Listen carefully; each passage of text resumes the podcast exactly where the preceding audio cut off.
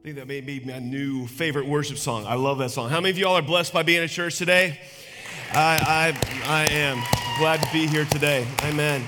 Uh, we're in a series called The Church That Puts God First. And uh, uh, for those of you that are, this is your first time here joining us online, my name is Dave. I'm one of the pastors here. And we are in a series about what we can do as a church. The whole year theme is God First. How can we put God first in everything? And so we're about it in a church, as a church, putting God first. And the, the thing today is a relational church, main thing is community is the church's greatest tool, reaching the lost and building the body. All right, I, I found this uh, statement that I thought was really interesting, this, this little pic here. Nobody talks about Jesus' miracle of having 12 close friends in his 30s that, you know, we talk about uh, walking on water, changing water to wine, but I think that may have been his biggest miracle because as we are getting, as we get older and everything, I am, I am value, I'm finding more value in friendships and community. I didn't used to do that, but we as Americans are not very good at it. We don't, uh, we don't initiate phone calls to get together with lunch or coffee. Uh, we don't do the work it takes to maintain friendships. And therefore, Americans tend to be some of the loneliest people on the planet. And that makes us very, very vulnerable to social media uh, and, and interacting with avatars on a screen than real people okay? And that has not been good for us. It has not been good for our society. It's not been good for our kids.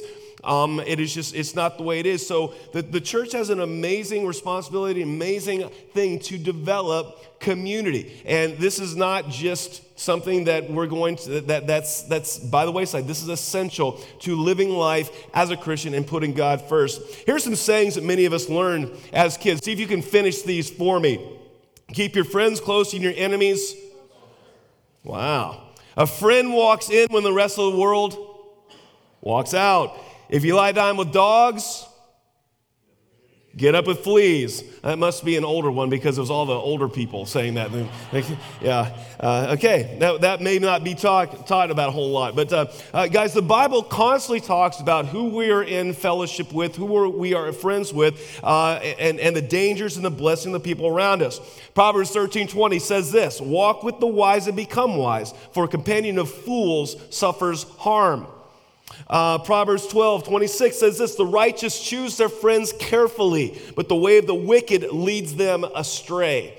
1 Corinthians 15, 33, do not be misled. Bad company corrupts good character. See, even 2,000, 3,000, 4,000 years ago, they knew that the people you walk with determine who you are. Uh, when, when I was a youth minister, I would tell parents, show me your kid's friends and I'll show you your kid. Because that's the way it is. If you want to know who your kid is, parents, look at who they hang out with. Plain and simple. And, and, and I see the, the bristles. Oh, no, no, no, no. My kid is the good kid. He's just hanging out with bad friends. Nope. No, because every single parent is saying that about every other kid in that group. Mine's the good kid, and yours is the bad kid. No, there's no such thing as a good kid that hangs out with bad friends. It's a bunch of bad kids. And so that's just the way it is. We are who we hang out with, we are who we fellowship with. And we become the people we hang out with the most. And that's good and bad. So choose your community wisely. And, church, it is time that we take community and friendship seriously because Christianity is more caught than it is taught. Remember that. So the main thing is that community is the church's greatest tool for reaching the lost and building the body of Christ. First thing we got to do with community is reach the lost, reaching the lost. John 13, 35. Jesus said this, by this everyone will know that you are my disciples if you love one another. Church, it is our job to love one another. People in here, starting with the body, starting with, with the church, loving the people here uh, Tertullian in the second century. Tertullian was a church father, who's the bishop, uh, uh, and, and he said this talk about living in a pagan society, a non Christian society. He said this I've often heard the pagans say, Look how the Christians love one another, for we ourselves hate one another, talking about pagans, and how they are ready to die for each other, for we ourselves are readier to kill each other. 1800 years ago, they were looking at a difference between the way the church behaved and the way the rest of the world behaved. All right? Uh, Tony Campolo, one of my favorite preachers, told a story about preaching in a church. He, he, went, he was invited to preach in a church, and he, he went and he preached the, on the love of God, preached on the love of God. And as he got done, he saw there was a man in the back, And the man was red faced. He said his fists were clenched and his teeth were clenched and his eyes were closed. And, and, and he was just angry as all get out. He was, you could tell this guy was just hacked off. And, and as he was leaving, the guy was right there by the door and he was just, you know, and, and Campolo was like, man, this guy's gonna knock me out. This, this, this guy's gonna punch me out. I don't know what I said, but uh, this guy's gonna, I, I'm, I put up my, put up my dukes. You know, and, uh, and, and he went up to the guy, he said, I don't know why I did this, but I went up to him and I said, Sir, I don't know what you're dealing with today, but God loves you. And if you will let them, the people in this church will love you too. And the guy opened his eyes and stared daggers to him and, and, and, and left. And he said, Maybe I shouldn't have said that. I don't know. Well, the next year, he got invited back to that same church. And he said, as he was preaching, he noticed the same guy, but he was sitting in the front row. And, uh, and, and the, the, the, the, the entire time he was distracted preaching. He's like, What is this guy sitting on the front row for? And, and he uh, got done preaching, and he was trying to like get out the side door, but the guy wouldn't have any of that. He made a beeline for Tony Campolo, and he said, You remember me? And the guy said, Yeah, yeah, you're, you're the guy that was, I thought was going to knock me out last year. And he goes, That's right. He goes, Do you know what was going on that day? And Paul said, No. He said, Earlier that week, I had buried the only person that had ever loved me. The only person that had ever loved me, my wife, had died. And the pastor here had done, had, had done the, the funeral I wasn't a member of this church, but I figured I owed him one, so I went to church. And he said, You preached on the love of God that morning. And he said, And I was upset, I was hurting. And he said, But I remember what you said that God loved me, and if I would let them, the people of this church would love me too. He goes, I decided to give it a chance. And he said, You know what, Pastor? You're right. These people do love me. And I've become a Christian because of the love of the people in this church. I just wanted you to know that. See, guys, before the guy could hear the gospel, he had to have friends. He had to be loved before he could hear the gospel. If there isn't love, no one will hear the gospel. See, friendship generally becomes before discipleship. Uh, you know the formula you're supposed to have when you become a Christian, right? The formula the experts, you know, the geniuses tell you. The formula it goes something like this: is that you hear the gospel, you receive the gospel, you repent, uh, you are baptized, then you join the church, and then you get into a community group and you grow, and then you become a church planter who plays with motorcycles and that kind of thing. That's what that's the path that the geniuses tell you. Well, you guys want to know what my path was? I don't have a I didn't have a path. If anybody looked at my path to Christianity, to Christ, they would say this is, this is the strangest, craziest thing you've ever seen. My, I, I kind of walk back through my path to Christ. It looks something like this. Um, I, I, met some Christians. Uh, I became friends with them. Uh, I, I walked away from some toxic friends um, I got into church, then I got out of church, then I got into church, then I got uh, out of church, then I got back into church. I met some more people. I got to be friends with them. Uh, I, I, somewhere along the line, God called me to ministry. Uh, then I started reading the Bible. Then I went to seminary. Then I was baptized. Okay, you guys see how out of order all of this is? I didn't have a path to follow. But I will tell you this the one thing that was constant through all of that was Christian friends.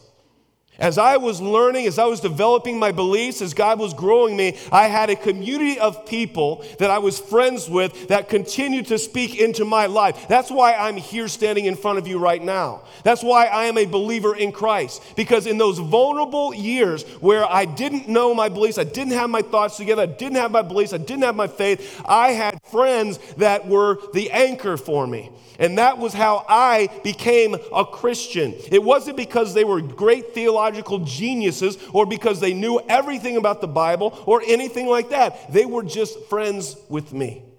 And they loved me. And if it wasn't for those Christian friends, I wouldn't be here. I wouldn't be in the, on this stage. I would not be in ministry. I probably wouldn't be in church. I, I probably wouldn't even be a Christian, you all. The one thing that was constant through all of that weird path that I took was Christian community. And I'm forever thankful for it. And I don't know what your path looks like. I don't know if you've taken the textbook path that all the geniuses say that this is the way you get to be a Christian. If that's you, that's wonderful. I'm glad that's you. That wasn't me.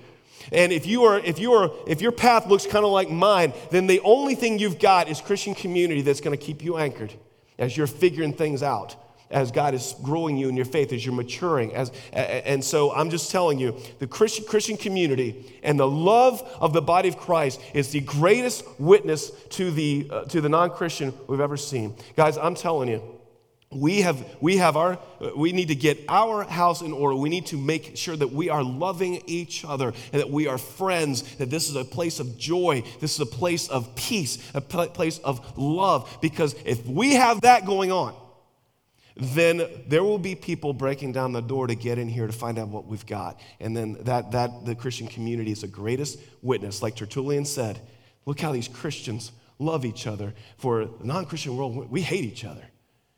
I mean, there's a group of people over here that love each other, that, that accept each other, that, that, that, that are in fellowship together. Man, sign me up. As the greatest witness to Christ the world has. And so that the community, is how we reach the lost. All right? Second thing is building the body. Building the body. Community is also essential for the next steps after that, for building up the church. Okay, um, what, one thing that about happened about five, eh, five years ago, four years ago, somewhere around there, we were having tons of people visit our church. Tons of people, like every Sunday morning, people were visiting our church, and we weren't growing because people were leaving just as soon as, as just as many people were coming in were leaving.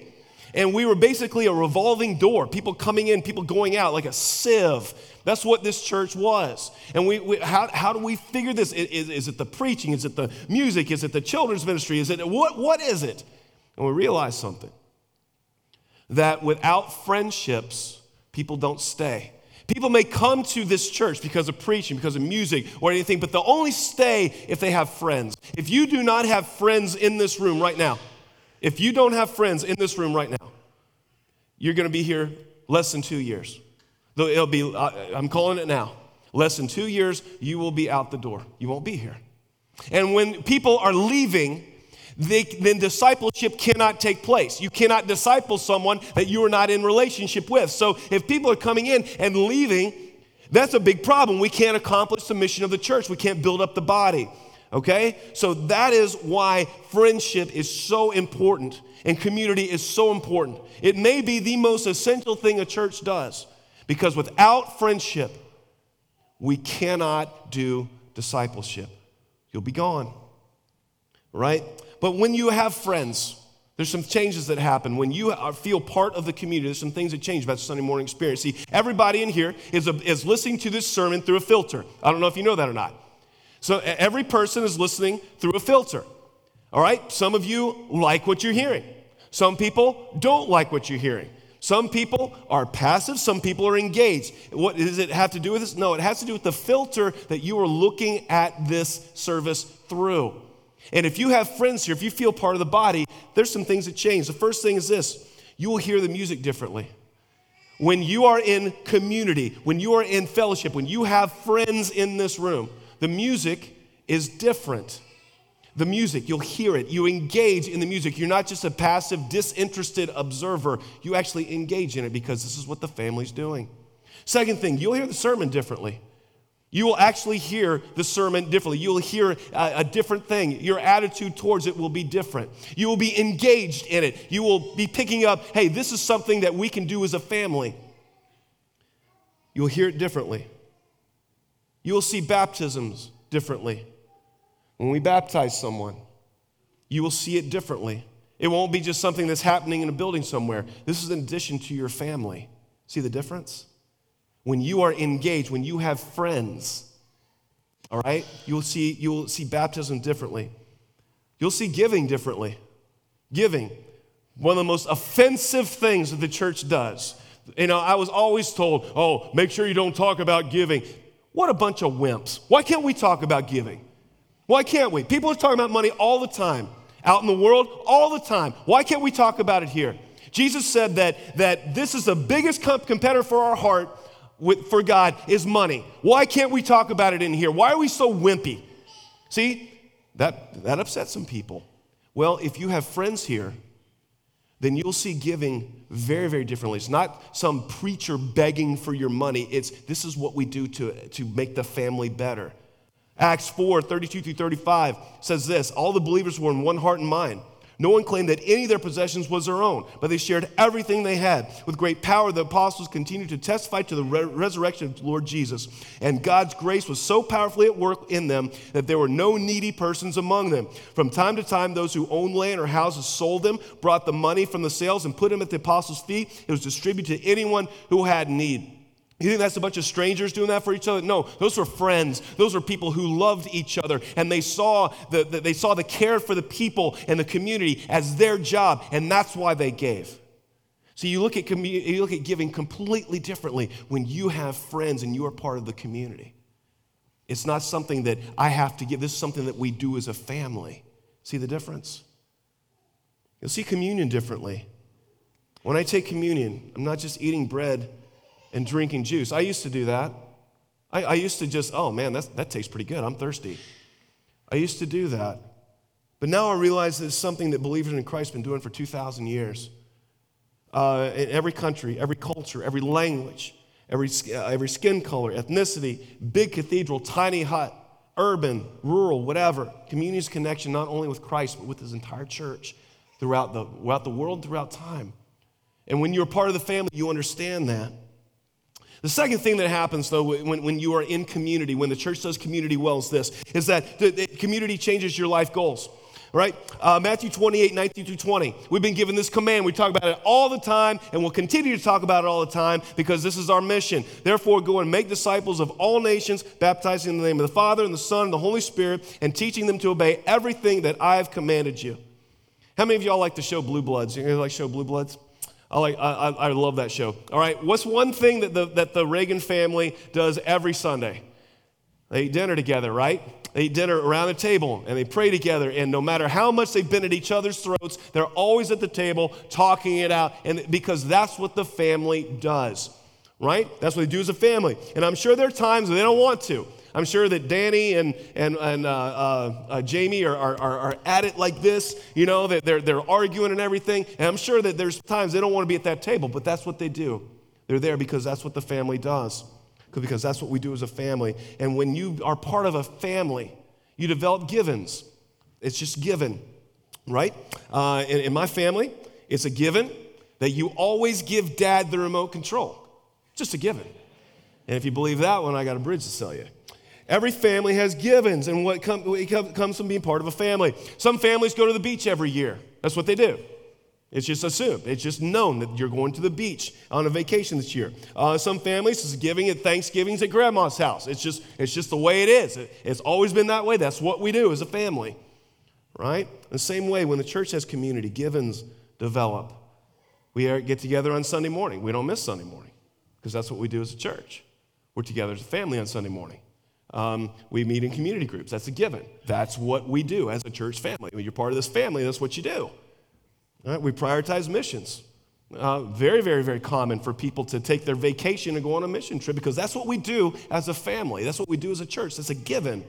We love each other. We reserve Sunday morning for worship only. Uh, lots of things is what we do as a family. And those things become the norm, not the exception. I would love for a given in this church to be we routinely expect young men and women from our church to be going into ministry. We routinely, it's, it's a given on our church staff. I, our youth minister, Donovan, came into my office and was, when we were just talking about church planting, and he made the, made the observation it's very difficult to be on this staff and not talk about church planting because we talk about it all the time. It's a given. And I would love to see people leave this church to go plant churches and build the body that way. I want that to be a given because that's what we do as a family. See, the people who join our church, children who grow up in our church, they catch these things, you all. They catch these things. And they're not, they are taught by your example. And so you engage in these things, they catch it. That's just what we do. Okay, so a community of believers living out their faith is the greatest witness to the world of what, the, what, Christ really, who Christ really is. And I would say community and friendship is the greatest shaping force in our lives. I mean, people can preach at me all day long. I may listen, I may not. Same with you. People may preach at you all day long. You may listen, you may not. But when you are friends in a group and you're just, your group does this thing, it's a powerful shaping force. Powerful. And if we truly want to raise up champions in this church, we have to have a healthy champion culture because those become the givens. If we are lukewarm as a church, if we take our faith eh, somewhat seriously, somewhat not, what are we going to raise? We're going to raise a bunch of, a bunch of lukewarm kids. We're going to raise, we're going to have a bunch of lukewarm people in this church. That's not what we want. All right, the third thing is this a community gives you the chance to be influential, gives you a chance to be influential.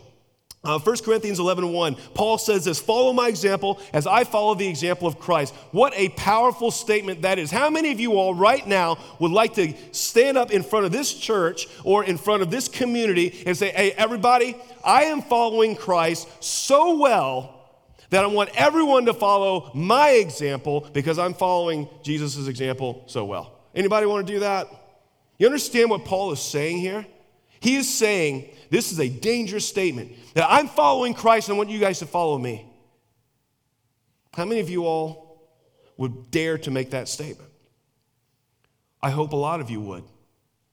You're like, what? What are you talking about? Is that arrogant? No, no. I hope a lot of you would make that statement because that's what we need in this church. We need a bunch of people who take their, their faith so seriously that you are the example to the others in this church. That's what community is. We need people following Christ so passionately and say, hey, I'm following Christ, follow along with me, walk this path with me. That's what we need. That's what a mentor is. That's what an elder does. That's what a pastor is supposed to do. Those are what we need. And the fact that no one raised their hands or would dare say that it means that we have, do not have a culture of leadership and example in this church. I would love for there to be people saying, you know what? Yes, I want you to follow me because I'm following Christ. I'm not perfect, but I'm following Christ, and I want you to walk this, walk this journey with me. Because that's what we need in this church. For so long, mature believers in Christ, people have been walking with Christ for 30, 40 years, have refused to be that example, and the church has suffered because of it. We need people that are decidedly mentors and decide to be influential and say, we'll take the, the young men and the young women or the middle aged new believers in Christ and saying, Listen, I'm going to mentor you. I'm going to disciple you. I'm going to teach you what it means to follow Jesus Christ. I'm going to pass on everything I know about Jesus Christ. And it may not be much, but I'm telling you everything I know, and I'm going to slide it over to your side of the table, and you're going to learn everything that I know. I'm going to pass it on to you with the expectation that you're going to pass it on to someone else. That's how the church grows. The community gives you the chance to be influential like that to shape, be a shaping force in someone's life, maybe even winning them to Christ so they'll be in heaven instead of hell when they die. No greater calling is that. But if you are living your faith in isolation, if you don't think the church is important, if you think that you can do it all on your own, you lose the chance to disciple someone, the chance to be influential. Paul, in this statement right here, follow my example as I follow the example of Christ, assumes that there's a community. Who's he talking to? He's sitting at the house on Sunday morning say, Well, I can follow Jesus better without all these hypocritical church people. No, it's not what he was saying. He was engaged in community. He said, I want you guys to follow me, learn from me. And maybe one of these days, you'll be better than me. That's the goal. So, community gives you a chance to be influential. If you are a Christian who's been walking with Christ for a long time and you are mature in your faith, you say, Well, what does that mean? You know what if you're mature or not. You need to be influential. You need to be mentoring. You need to be discipling. You need to find someone who's not as far along as you. And you need to say, hey, we need to be getting coffee. Let's get coffee once a week. Let's sit down. Let's, let's go out for lunch on Wednesday, whatever it is, and let's just talk Jesus. Let's, let's grab a book and let's study together. Let's, uh, let's, let's study scriptures together. Let's do something, but I'm going to pour into you because I believe that is my job to, to be a mentor to you. That's what we need. And the fact that, that, we, that, that the church, by and large, doesn't have that has caused us to suffer, has not made us what we need to be. Okay? Um, in Exodus 17 10 through 13, there's a really strange story that I thought, I, I, I was just studying it this week, and it just hit me. Um, it is a story from when the nation of Israel came out of slavery and being led by Moses, and they were attacked by a country called the Amalekites, by people called the Amalekites. That's the sons of Amalek, Amalekites, okay? And they were a fierce group, and, and, and the nation of Israel had just come out of slavery. They hadn't established themselves and pretty vulnerable, okay? And then something really strange happens. Uh, Aaron, I mean, uh, Moses had two guys named Aaron and Hur, and they were his community. And check this out Joshua went out to fight the Amalekites. This is in uh, Exodus 17, 2 through 13. It's not in your outline. Uh, as Moses had ordered. And Moses, Aaron, and Hur went to the top of the hill. As long as Moses held up his hands, the Israelites were winning. Uh, when he lowered his hands, the Amalekites were winning. When Moses' hands grew tired, they took a stone and put it under him, and he sat on it. Aaron and Hur held his hands up one on each side, one on the other, so that his hands remained steady till sunset. So Joshua overcame the Amalekite army with the sword. I remember learning that when I was in Sunday school as a kid, right? I just remember pictures of Moses sitting on top of a hill like this. And when I was a kid, this story, I thought just kind of this nice little story. And I thought about, I wonder if Moses you know, watch, he, you know, went like this, and all of a sudden the Israelites went, and he took him down, and they, you know, I wonder if he went, you know, like one hand. I wonder if he went, you know, I, I always wondered if he messed with them because he could see the battle going this, and, and I, as a kid, I remember that. I remember thinking, um, how long do you think he was able to hold his hands up? I, I remember thinking that. And then when I heard the guys' names were Aaron and Hur. I was like, I wonder if Hur, I wonder if he was like the youngest of 10 brothers and mom wanted a sweet little girl and, and you know, found out he was a boy, just name him her, you know, this kind of thing. I, I, I remember thinking that and just bypassing the entire meaning of this incident. But now, as I was thinking about it this week, I was thinking about this and I realized the point of what was going on. God was showing us something, not just back then, but now, something very powerful. I want to pass it on to you.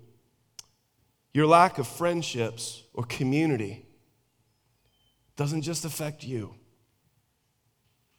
See, had Moses gone up there on the hill and kept his arms up as long as he could in his own strength, his people that depended on him were doing okay. But when his strength gave out, as yours will, because you're human, because you're mortal, your strength's to give out. Did it affect him? No, it affected the people that were depending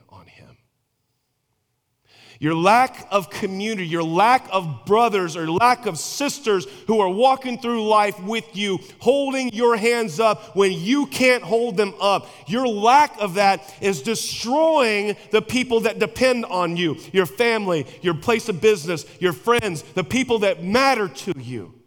That is what the point of this story is. Is that it wasn't Moses who, who when his strength gave out, who suffered.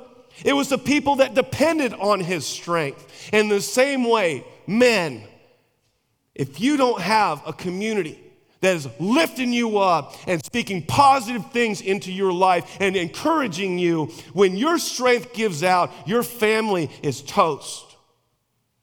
Same thing, women, moms, if you don't have people lifting your arms when you can't lift them yourself, you don't have a, a, sisterhood or some friends around you, your family, your kids, your life. Those are the ones that hurt.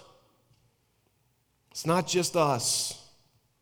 When you launch off on your own and you don't have a Christian community around you, it's only a matter of time before every single person that depends on you it gets beat.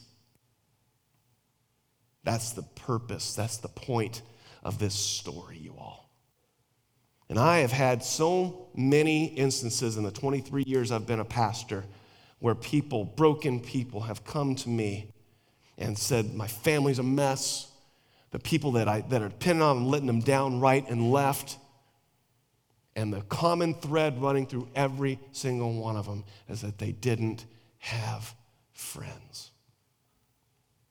They didn't value people.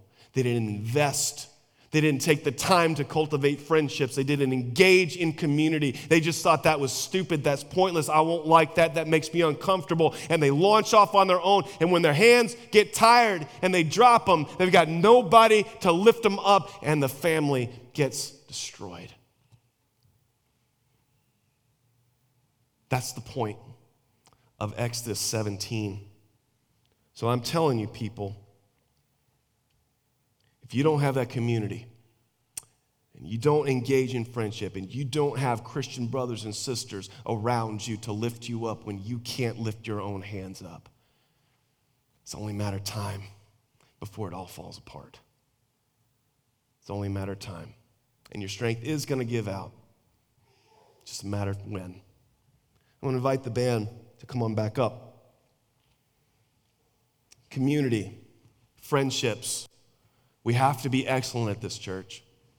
We have to be excellent at it. There's no room in here for, go- for drama, for gossiping, for bickering, for factions. There's no point, no place for it at all. There's no place for it. We are to love each other. And so I'm going to give you this command that God has given us, and I'm giving to all of us. Let us love one another.